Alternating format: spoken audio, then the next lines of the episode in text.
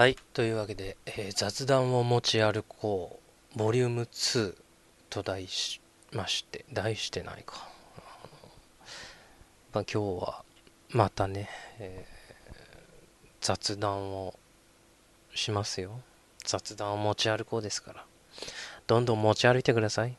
えーまあ、あの今ね、もっと手軽に、あの聞けるようにしようかなと思って、えーちょっといろいろ手続きをしてまして、まあそれが正式にまだ決まってないので、どうなるか分かりませんけどね、えーもっと気軽に持ち歩けるんじゃないかなということを言ってきます。はい、えー今日ね、雨だったんですけど、えーあ、そうだ、えっ、とね、日付を言っとかないと。現在ね、3月8日の1時32分です。で、まあ実際は3月7日の昼間、昼前に出かけたんですけど、雨で、まあ、大体僕は雨の日っていうのは家から出ないんですけど、今日はちょっと家から出ようかなと思って、最近お出かけ癖がついちゃって、どんな時でも外に出ようっていう、なんか一回外に出ないと気が済まないみたいな感じになっちゃいまして、まあいいことなんですけどね、家にいてのんびりするよりかは。蔦屋に行きまして、えーちょっとジブリ作品を見てみようかなと思って、隣のトトロ、えーもののけ姫、えーラピュタ、紅の豚、ナウシカかな、うん、借りました。で、今日は、えー見たのは、もののけ姫と隣のトトロ。で、もののけ姫は、あの、まあ見たんですけど、ちょっとそれよりも、隣のトトロの方がね、やっぱ僕には合ってるかなと思いまして、隣のトトロの話をしようかなと。隣のトトロはあの公開されたのが1988年かなちょっとウィキペディアでざっとしか見てないんで、えーもう多分そうでしょうね、えー僕が生まれて1歳、えーの時に公開されてテレビではやっぱすごいやってますけどね何年かに1回は。ただ僕はあのーまあ子供の頃はそういう環境そのいわゆるね地方の人間なのでそういうのリアルタイムでねなかなかテレビでこの夜の9時から、まあ、金曜ロードショーですかその時間には別のテレビをやってたのでね見れなかったんですよ。まあ見見たことはあるんですけどあんま記憶になかったので改めて見ようかなと思いまして見てみたんですけどまあ素晴らしい作品ですねあれは。びっくりしました。あのこんなに感動するものとは思ってなかったですね。えートトロがもうちょっとあの出てくるかなんかすごいいっぱい出てきたようなイメージだったんですけど全然ポイントポイントですね出てくるのってね、えーそんなにいっぱい出てくるっていうことではないんですけどね。うん。まあここでね内容を語ったところでね、えーもうみんな見てるだろうし、まあ、これから見てるあのこれから見るっていう方のためにもねネタバレっていうのはもうしないようにしますけどね。僕がちょっとこうおってなったのはあの最初の方でなんですけど、えーこう田舎道をこうトラックがねもう本当にオールエイズの世界のあのトラックですよ。ブワーってこう走ってる時にあの田んぼとかのこう風景がファーって横に流れていくシーンがあるんですけどそこでねその遠近感っていうのがものすごい出てたなと思ってものすごい専門的な話なんですけど、えーちょっと気になったもんですから。遠くはゆっくり動いて、えー自分の近い方はあの早く動くという。その描写にものすごく感動しましたね。もう30年前の映画なのに他の映画はちょっと分かんないですけど、まあ、それでちょっと衝撃を受けました。はい。でさつきとメイがね、まあ、出てきてさつきがものすごいしっかりした子ですねあの子。あこんなしっかりしてるんだと思ってね。メイはもうダメダメっていうかもうやんちゃなね、うん、ダメダメって言うとちょっと批判買いそうなんで、えー、やんちゃな子供ですけどね、うん、お父さんがいてねお父さんものすごい優しいお父さんで。ああいうお父さん像って理想ですね。えー、あの決め決め打ちでかからないみたいなね。あのあくまで子供の意見を大切にするっていう、うん、お父さんで非常に感動しましたね。そのお父さんはあの糸井重里が声を当ててたんですけど。でメイが、えー、坂本千夏さつきが日高のり子、えー まあなんかこうメイの声を聞いた時にあれ？なんか聞いたことあるなこの声と思って。パッとね出てきたフルハウスの DJ の声だったですねあの人ね。えー、あもうこんな小さい子もやってたんだなと思って。でも同じぐらいじゃないかなタイミングとしては。フルハウス始まった時と。うん。フルハウスはフルハウスも89年とかそれぐらいですかね。えー、まあこうしっかりしたお姉ちゃん役やってましたけどね。DJ ってね、うん、今やってますね。フルハウス新しいやつね、えー。まあ、フルハウスの話はどうでもいいんですけどそうトトロのね話なんですけど、まあ、音楽は久石譲まああのもうずっとねジブリ作品をやって、えー、最後の「風立ちぬ」も全もう含めて全部関わってるということで。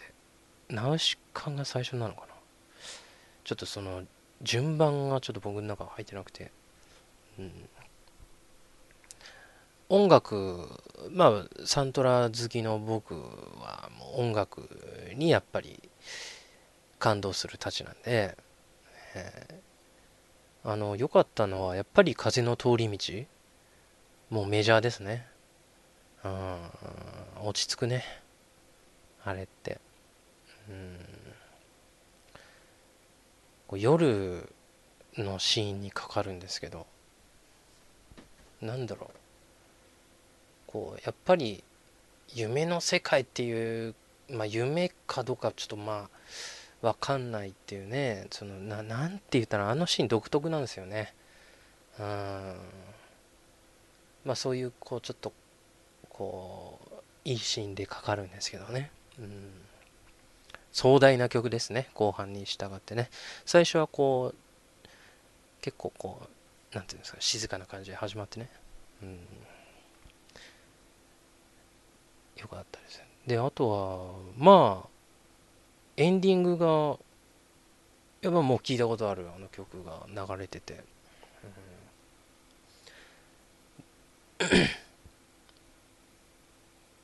でちょっとあそういうことなんだと思って、えー、びっくりしたのがその後を描いてるんですよね。あのエンディングでね、うん、だからあのその映画がパッとこう終わってエンディングに移ってもやっぱ続きが見れるっていう、うん、考えられてるなと思って、えー、こう一枚一枚のね、まあ、絵なんですけど絵っていうか、うん、切り取った写真みたいな感じなんですけど、まあ、それでもこうどんどんこう浮かび合って浮かび上がっていきますね、うん。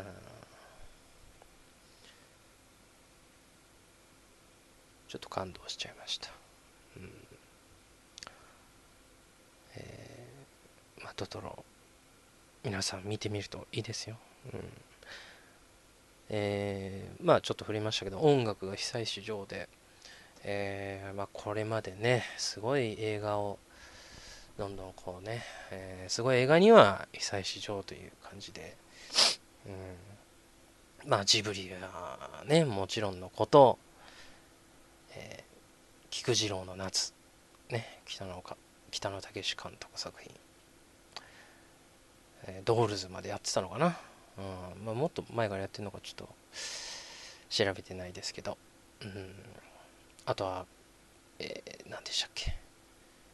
あの悪人だっけ、えー、妻夫木聡と深津絵里の、うん、であとは山田洋次監督の今「家族はつらいよ」かな。もともと「男はつらいよ」っていうシリーズは山本直純さんという人がやってたんですけども。まあその方はもう、えー、20年ぐらい前もっと前かな。今亡くなってるんですけどね。20年ぐらい前かな。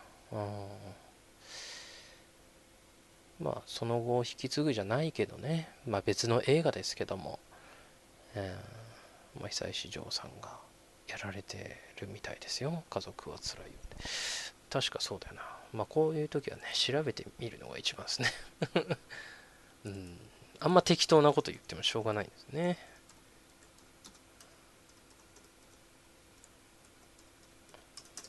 ちょっと今調べてますから。ちょっと待ってくださいよ。家族に辛いよ。家族に辛いよ。家族に辛いじゃない家族は辛いよ 家族に辛いよってなんだよ ただの八つ当たりか 八つ当たり親父の話意味が分かんなくなってきた。あ、久石城ですね。家族に辛いよじゃない。家族は辛いよですね。すいません。間違えました。とんでもない間違いをしてしまいました。はい。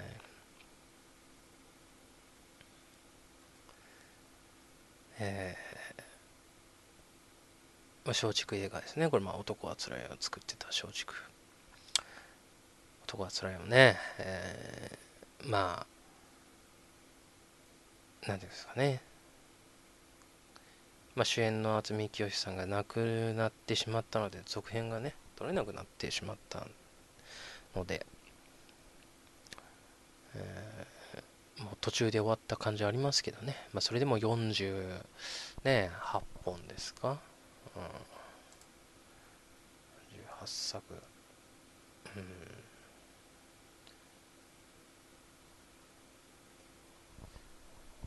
すごいですね。48作も同じ主演でやってたというね、こう日本映画ですからね。うん、昭和から平成までと。うん、でこれ、あの、まあ、ゴジラぐらいじゃないのかな。昭和から平成まで続いた映画ってね。すごいですね。はい。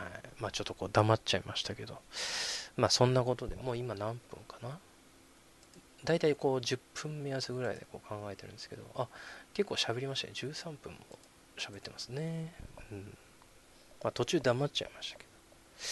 はい。まあそういうことでございまして、今日は隣のトトロを軽くレビューしてみました。えー、てなわけで てなわけで、えー、今日はね、以上となりますんで、ボリューム3に期待して 期待できるかな？僕次第ですかね。お疲れ様でございました。ありがとうございました。